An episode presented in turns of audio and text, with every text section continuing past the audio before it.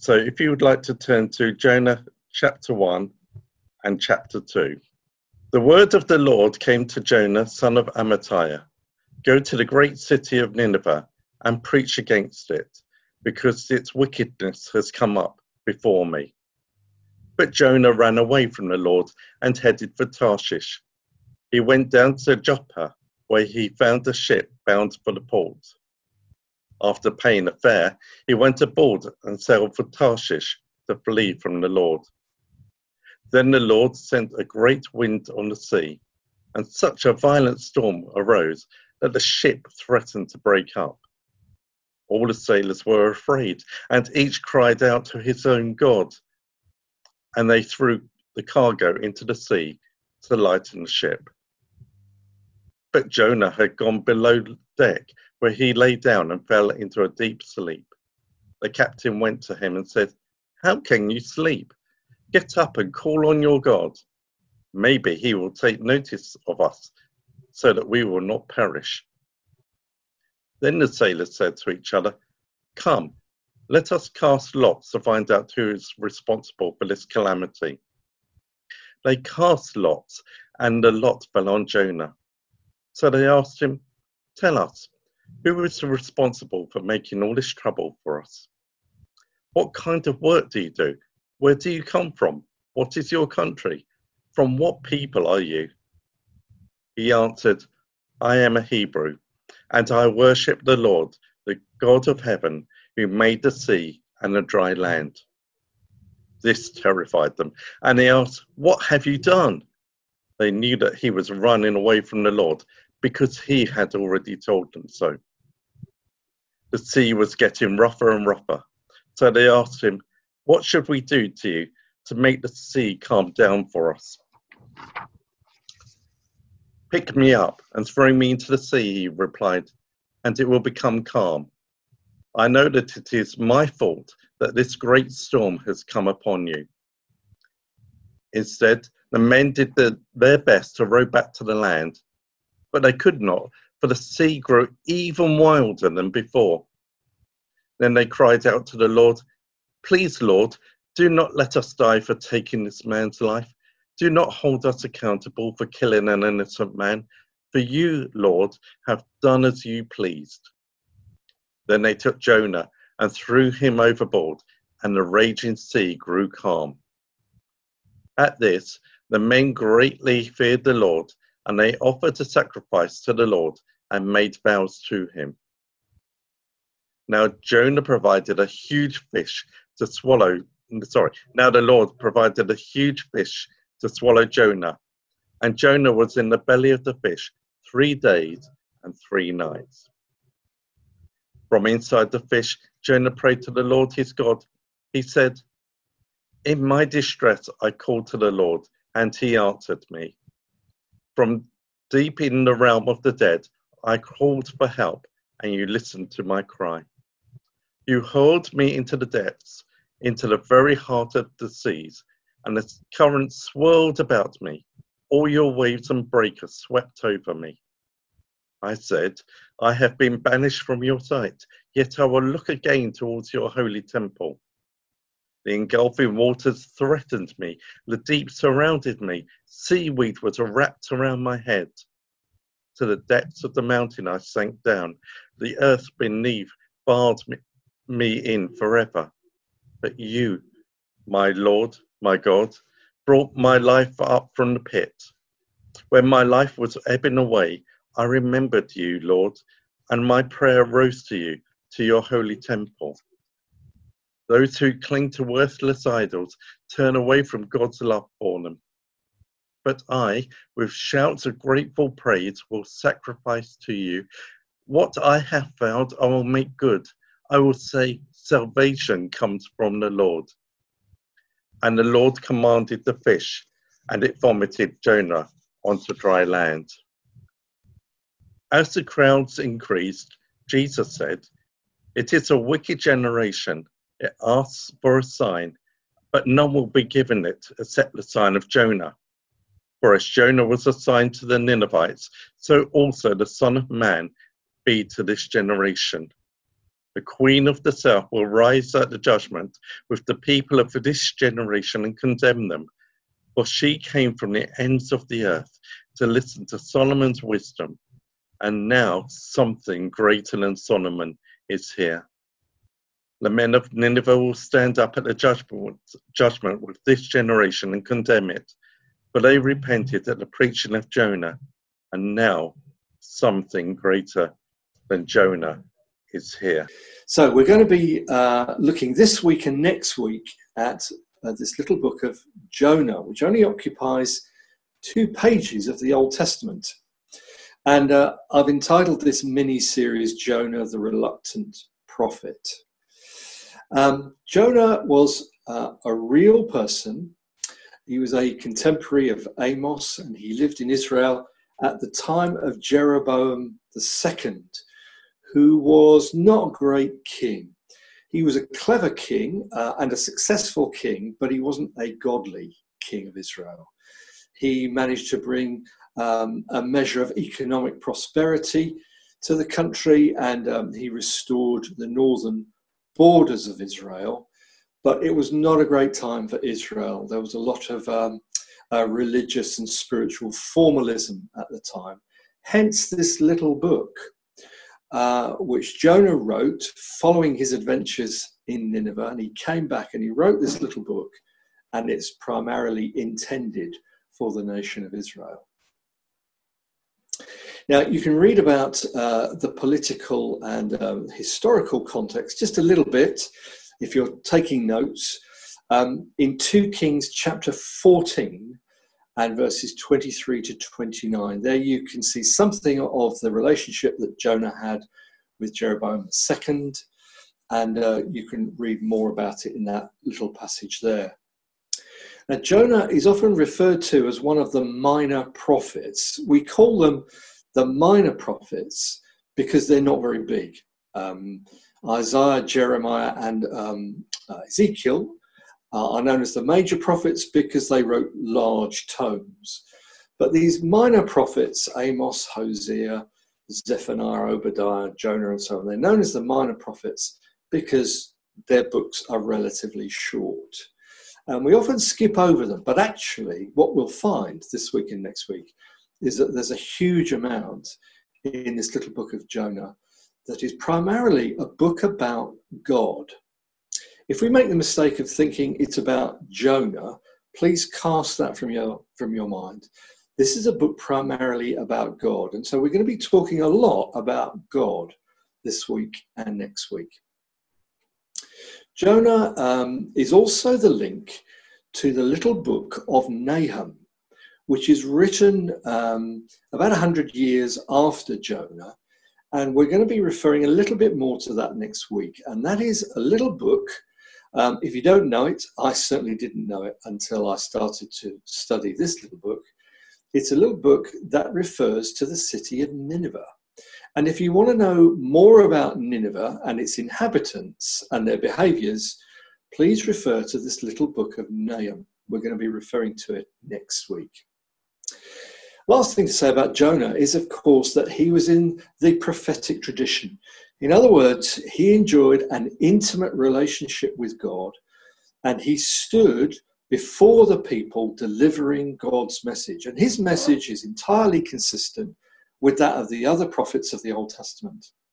The nation is called to repentance and faith in God, judgment is warned, and future salvation is promised. I'll say that again because it's important that we recognize that Jonah was a true prophet.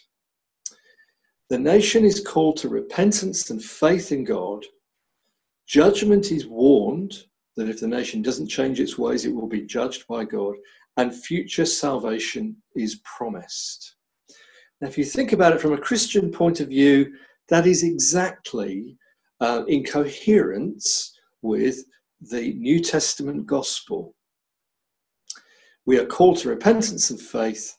We are warned about God's judgment, future judgment to come, and salvation is promised us if we believe and repent. I want us now to turn to a few slides that we've got. So, Chris is going to leap into action. And uh, here's my first heading, if you like Jonah, the reluctant prophet. This is part one of two. So we're going to be looking at running, resignation, and repentance. Next slide, please, Chris. Now, here's a map that if you stare at for long enough will start to make some sense. It's the um, uh, a map of the Middle East at the time that Jonah lived. And as you can see, where it says Canaan, that's down, I guess, around eight o'clock, just near the middle. Canaan is where Jonah lived. And the important thing to recognize in this little map is that there are three major regional powers that operated at this time. There's the southern regional power of Egypt. Now, looking over towards the east, that's the right hand side, you see, you see the two other major powers. In the south, um, you've got Babylon there. And then just to the north of Babylon, you've got Assyria. And Jonah was called to preach at the capital of the Assyrian Empire, which was Nineveh. You can just see that there at about one, two o'clock, something like that. Who the Hittites were and the Hurrians were is not entirely clear to me, but you can read about those in the history books. Uh, I guess from their names that they were fairly speedy, violent people. Um, now, Israel at this time was being threatened by the Babylonian Empire. So, sorry, not the Babylonian Empire, that would come about 100 years later. It was being threatened by the Assyrian Empire. And in fact, at this time, they were waiting for the imminent invasion from the east into their country. They had allied themselves with the southern empire of Egypt, but that hadn't gone very well. So, um, Nineveh, the capital of uh, the Assyrian Empire, was a large city.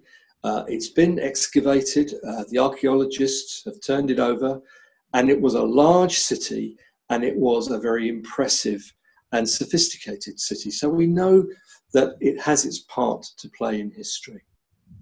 Now, Assyria was known to be particularly barbaric and cruel, as Deborah hinted at earlier. We won't dwell on that because I know that there are children present, but they were a very cruel people. And as I say, you can read about them a little bit more in the book of Nahum. Let's go on to the next slide, and I'm just going to take you through the story. So, the word of God comes to Jonah to go and preach against the city of Nineveh, of Nineveh. But he has other ideas. He doesn't fancy that, and we're going to see why in a moment or two. So he goes down to the local port of Joppa, which is in current Israel today. You can go to Joppa today, and he finds a ship that's going to Tarshish. To Tarshish, he pays the fare, and he gets on board. But then things start to go wrong. Let's have a look at the next slide. We heard a, little bit more earlier uh, from Deborah about the great storm that arose. And I'm going to be talking a little bit more about that in a moment. But actually, it didn't turn out very well to Jonah. He ended up being thrown overboard, and you can see a picture there of the sailors throwing him overboard because, in doing so, Jonah had told them that the sea would grow calm, and that's exactly what happened. Next slide, please, Chris. Ah, now, um, this is Larry the Lobster. He belongs to Chris Birch, and he's made an appearance.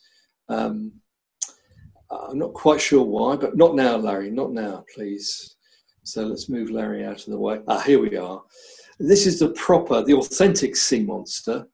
This is uh, the great fish. It's an artistic impression, obviously. And as you can see, Jonah is in the water there, waiting to be swallowed by this great fish, which is clearly not a native of the Mediterranean Sea. It's probably come from some great Pacific Ocean elsewhere. But here he is just about to be swallowed.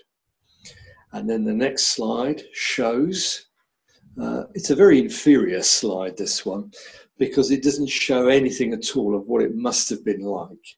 But um, I don't think I've found a slide on the internet that could possibly demonstrate how awful it was. This is uh, um, pretty weak, really. But here's Jonah inside the belly of the fish, as it were, surrounded by all the things that the fish has eaten. Next slide, please, Chris. And uh, here we have this is my favourite slide of all. This is a picture of uh, the great fish uh, spewing Jonah out, as it were. And as you can see, if you've ever been sick, if you've ever vomited, this the, the face of this fish captures it perfectly. So there's Jonah uh, being vomited out. Let's have a look at the next slide. Ah, now this was um, not quite sure how this made it into the presentation, but this was an early uh, draft of my skeleton, if you like. So we had Jonah, the runaway prophet, the repentant prophet in chapter two, the regurgitated prophet, and then the restored prophet. But I moved on from that to this next slide, which is uh, the skeleton of what we're going to be looking at today. There was a momentous mission that Jonah had been called to. He entered upon, I'm afraid, a catastrophic cruise, which found him singing a psalm in the slime. And then we're going to be looking at this story in the context of Luke chapter 11, where our Lord Jesus interprets the story for his generation and for ours. So, thank you for all those slides, Chris. Uh, let's go to our first, our first heading, the momentous mission. Now, as I say, Jonah is called to preach in the capital city of Israel's enemy at that time, which is about 500 miles away. I think we, ha- we may have another slide that shows quite clearly um, what, um, here we are, yes, thanks, Chris. Um, we're going to see clearly what uh, Jonah was called to, but then where he ended up. Now, here's an excellent slide. It's much better than the one I originally gave him. So you can see Joppa there. Um, and what he should have been doing was traveling to the northeast about 500 miles overland, but instead he wants to take a 2,000 mile cruise through the Mediterranean to eastern Spain, which is where the scholars reckon that Tarshish was. In other words, Jonah was fleeing as far away from God and the mission that God had called him to as he could possibly go. And um, thank you for that, Chris. And um, it's as if our pastor, Nigel, had been called to go and preach in Moscow. Um, Russia is not officially our enemies. We don't get on particularly well with them, and hopefully they're not going to invade us anytime soon. But it's as though Nigel had been called to go and preach in Moscow, in Red Square, to Vladimir Putin, but had then rushed off in the other direction completely. Jonah flees in the opposite direction. And at first sight, you think, well, why is he doing that? Firstly, he knows he can't escape from God. He knows that God has created the heaven and the earth, and to travel um, in the opposite direction from God is not going to get him very far. He knows that. But he has some reasons for doing so. Let's just explore those for a moment. So, first of all, going to Nineveh meant probable death. As I say, um, uh, the Assyrian uh, people were barbarous and cruel, and they were Israel's enemies. And to have the prophet Jonah turn up uh, in the city square preaching judgment against Nineveh was not going to go down very well with the inhabitants or the powers that be. So it, it meant probable death for Jonah. So that's a pretty good reason why he didn't want to go. Secondly, he hates the Assyrians. As I say, they're barbaric and cruel. They're awful. Read the book of Nahum. Why should he have anything to do with them? He has been called to be the prophet to Israel. And he doesn't really understand why God would call him to go and preach against Nineveh. There's a third reason. And we read about this in chapter 4, verse 2. I'll just read that. O Lord, is this not what I said when I was still at home? That's why I was so quick to flee to Tarshish. I knew that you're a gracious and compassionate God, slow to anger and abounding in love, a God who relents from sending calamity. You see, Jonah suspects, knowing God's character as he does, that God may have mercy upon Nineveh, upon the Assyrians. And that's another reason why he doesn't want anything to do with this mission. In effect, Jonah has resigned his commission. He's given up faith in God and he's doing the opposite of what God wants him to do. And he's going to make it as hard as possible for God to send him to Nineveh. Let's go on to the catastrophic cruise. Now, Maggie and I, yes, there's a wonderful picture, I think, from the, the film Jaws, which is how um, the boat ends up with that terrible shark virtually eating it. Great film, Jaws. And um, the catastrophic cruise this is what happened to Jonah as he's traveling to Tarshish. And uh, Maggie and I have been on uh, a number of cruises in recent years. They weren't as catastrophic as that at all. But we did have a storm off the coast of Norway once. And um, this enormous ship carries 5,000 people. Absolutely enormous. When you stand and look at it, it's, it's like a city block, it's huge. But we were in this storm off the coast of Norway. And um, there were a few big waves, and we hit this wave, and an orange jumped out of the fruit bowl and rolled onto the floor. But that's how bad it got, frankly. It wasn't that bad. Um, and frankly, as you read chapter one of Jonah, you are struck by how catastrophic and calamitous this cruise really was. There are three ways of looking at this um, this chapter. We're going to see it through uh, the eyes of the crew, through the eyes of Jonah, and then we're going to be looking at what God was doing. First of all, the crew. Now, the crew, uh, in their usual way, they set sail from Joppa to Tarshish. It would have taken several weeks. But this storm blew up and they could not manage the ship.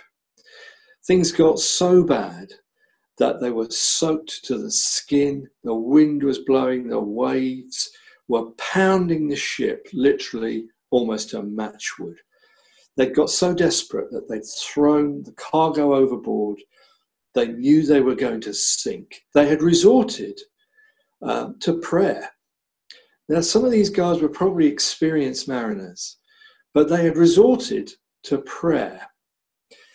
And they knew somehow that something had caused this great storm. They didn't know what it was, but they knew that something was afoot, something was amiss.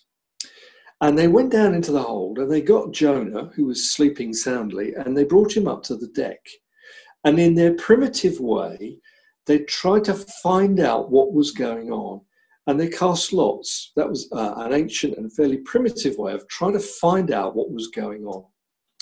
They cast lots, and the lots, the lot fell on Jonah. A double six when Jonah's turn came round.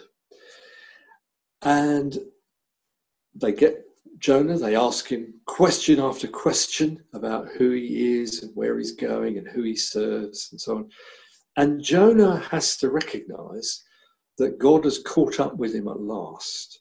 And he tells them the truth I'm a Hebrew, I serve the God who created heaven and earth. And once he said that, they recognize that God, the Hebrew God, the God of the Old Testament, has brought this great calamity upon them, this huge storm. And they listen to his story, they believe him, they try and row to shore, but they can't. And in the end, they say to him, Look, what shall we do in order to be saved? And they say, and he says, well, throw me overboard. Uh, and you'll be saved. The, st- the storm will calm down. And as you read their story, what you find is what happens to us as we go through life and we come face to face with God. It's a little mirror, if you like, or a parallel of what life is like when you come face to face with God. And you recognize that you can't save yourself. You have to believe God's messenger, you have to obey him, and then you come to worship. You believe God's messenger, God's preacher, you obey the message of the gospel of Jesus Christ, and then you come to worship because after they'd thrown him overboard, they worship God and they turn their lives around. Now, believe, obey, worship, take the capital letters of those words, you have the word bow.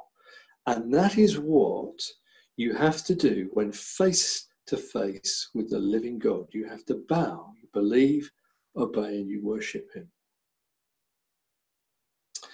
So, Jonah sleeps through the storm. We've looked at what happened with the crew, but what about Jonah? Well, these days, when you get on board, uh, it's great. Uh, your luggage uh, is brought to you by your steward.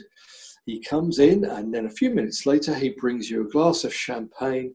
You open the doors, you look outside, the sun is shining, and you set sail. It's a great experience. It's one I had to be persuaded to go on because I didn't really fancy going on holiday with 3,000 other people, but I was persuaded to go. And uh, as you start off, it's almost a favourite, uh, it's my favourite part of, of the trip because you've got the whole week ahead of you and um, glass of champagne looking outside. It's great. Uh, but that wasn't Jonah's experience. He did seem to be sleeping rather well in the hold of the ship, down in his cabin. I'm not sure he really had a cabin. He was down there, but he slept through the storm. And he was immune to his own plight and that of others around him. But they bring him up on deck. Um, he realizes what's going on. And he comes to the realization that this is all his fault. This mighty storm is completely down to him. And he tells the sailors to throw him overboard. And this is where we have this lovely link. I didn't know Deborah was going to say this. You have another link with the way that God deals with us. You come to a realization of the truth, as Jonah did. You recognize that you are responsible and then thirdly, you have to rely on God's mercy. When he was when he told them to throw him over the side, he knew that at that point he was a goner. He had to rely completely on God's mercy. But then that little process is a mirror image again of what um, that process is when we come to, re- to recognize that we are sinners before God. There's a realization of the truth you have to take responsibility and then you have to rely on God's mercy. One other thing about this little story, which I think is important the Old Testament is constantly pointing forward to the New Testament, and you have to read the Old Testament through uh, the spectacles, if you like, of uh, the New Testament. And from time to time, you recognize that there are things happening in Old Testament books which point you forward to the New Testament. And here is one of them. So when the sailors throw Jonah overboard, there's a hint, there's a picture, there's a, um, a foretaste of what God did in sacrificing his son to still the storm of his wrath. So there's a, a picture um, looking forward that when our Lord Jesus was sacrificed on the cross, God's wrath was stilled, was abated. And when you come to believe that, you recognize that God has had mercy in sacrificing his son. The prophet, often in the Old Testament, is um, a forerunner of the Messiah. And that's exactly what happened here. When they threw him overboard, they sacrificed him, and the storm of God's wrath was stilled, and they came to worship the living God. But then, thirdly, what's God doing in this catastrophic cruise? What is God doing? Well, he causes the storm in the first place. He ensures the lot falls upon Jonah. He stills the storm. And then, of course, he sends the fish. The Hebrew word for sending the fish is actually appointed. God had appointed this fish to do this precise job. And as Jonah is thrown overboard, God sends the fish, which swallows him up. It must have been a mighty fish. And then, amazingly, he causes it three days later to vomit Jonah onto dry land. Not vomit him out into the sea, but onto dry land. This shows how God is in control of everything that happens in chapter 1. So, let's move on to our third point, which is singing a psalm in the slime. This is uh, chapter 2. Singing a psalm in the slime. Now, unfortunately, Chris um, hasn't provided a, a picture, probably just as well, because I leave it to your imagination of what three days in the belly of the fish was like. Um, indescribable, I think, is the word that we use, we should use and we're probably best leaving it there. And funnily enough, in the belly of the fish, Jonah didn't develop writer's block. He writes a song.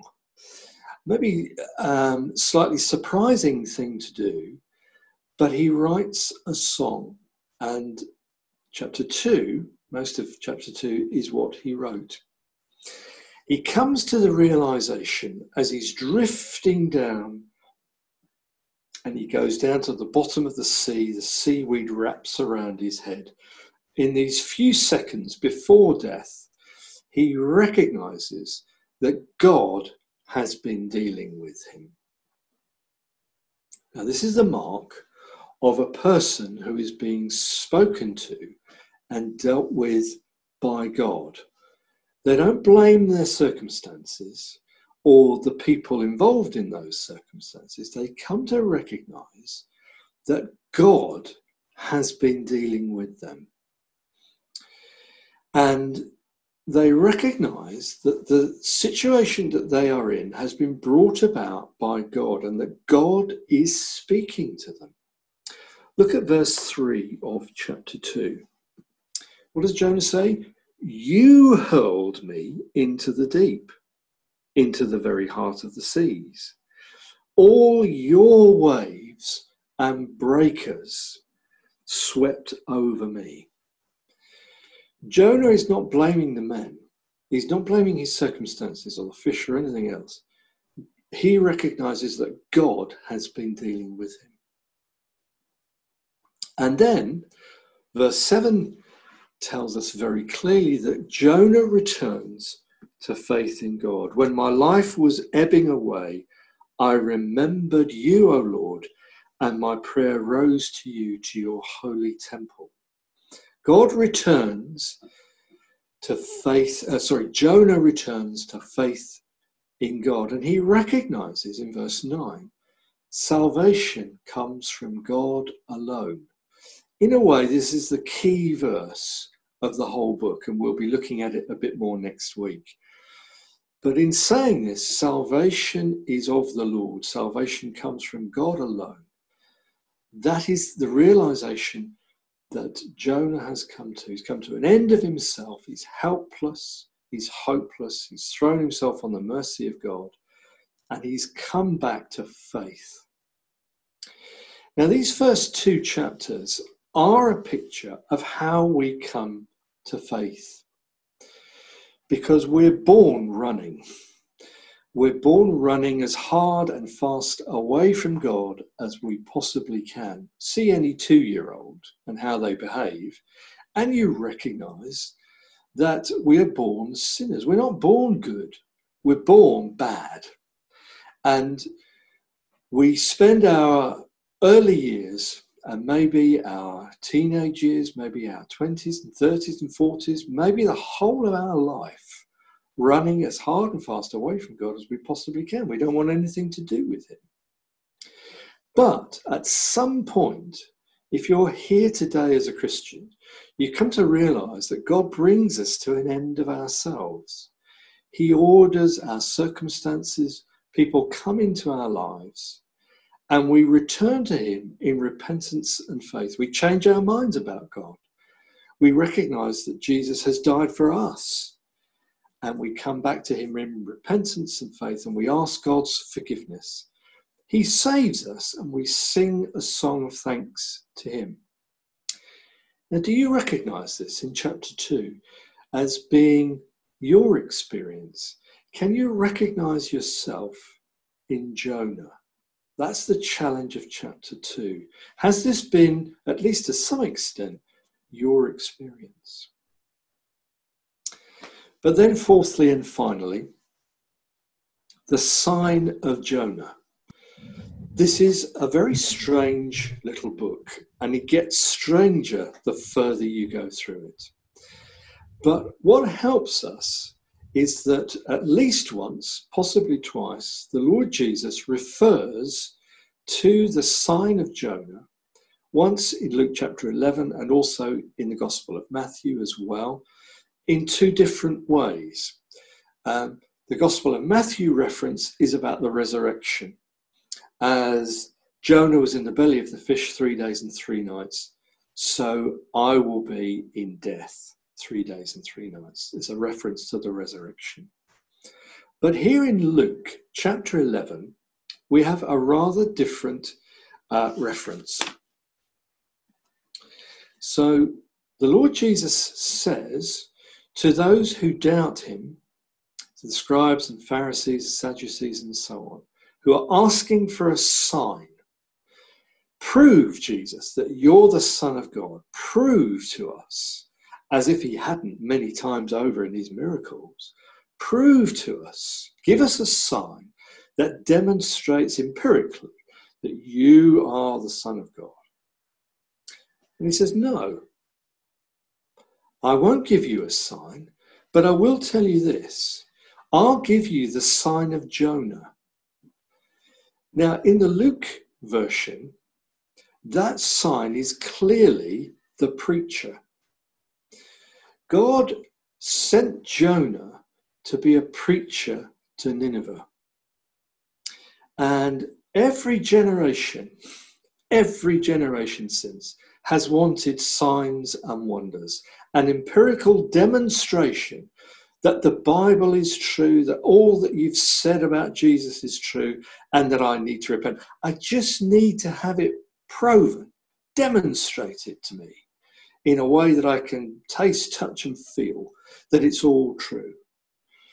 But Jesus said, No, I won't give you that. I will give you the sign of Jonah. Now, Jonah was a preacher. That's the sign that God gives now to every generation. God's sign is the preacher. What a blessing, isn't it, to have at least two in our church. Nigel Stokes, John Tyndall, semi retired, but what a great blessing we have in God giving us faithful pastors who preach the message of God to us. That is the sign of God's favour If you think about that, there are several men in Epsom, in our town of Epsom, who are preachers, who are God's sign to us. What a wonderful demonstration, if you like, of God's favour upon this town that He should send several preachers And of course, what a privilege we have as a church that at the moment we are planning to contribute to the training of a third preacher, Dave Robertson. What a wonderful privilege that is. But here we're left with a question What's your attitude to this sign? Do you realize what a great blessing it is to have a preacher preaching the gospel to you at this time in your town? Next time, we're going to see what happens when the preacher delivers God's message. Some very unexpected things happen, and there's a twist in the tale, but we'll leave that for next time.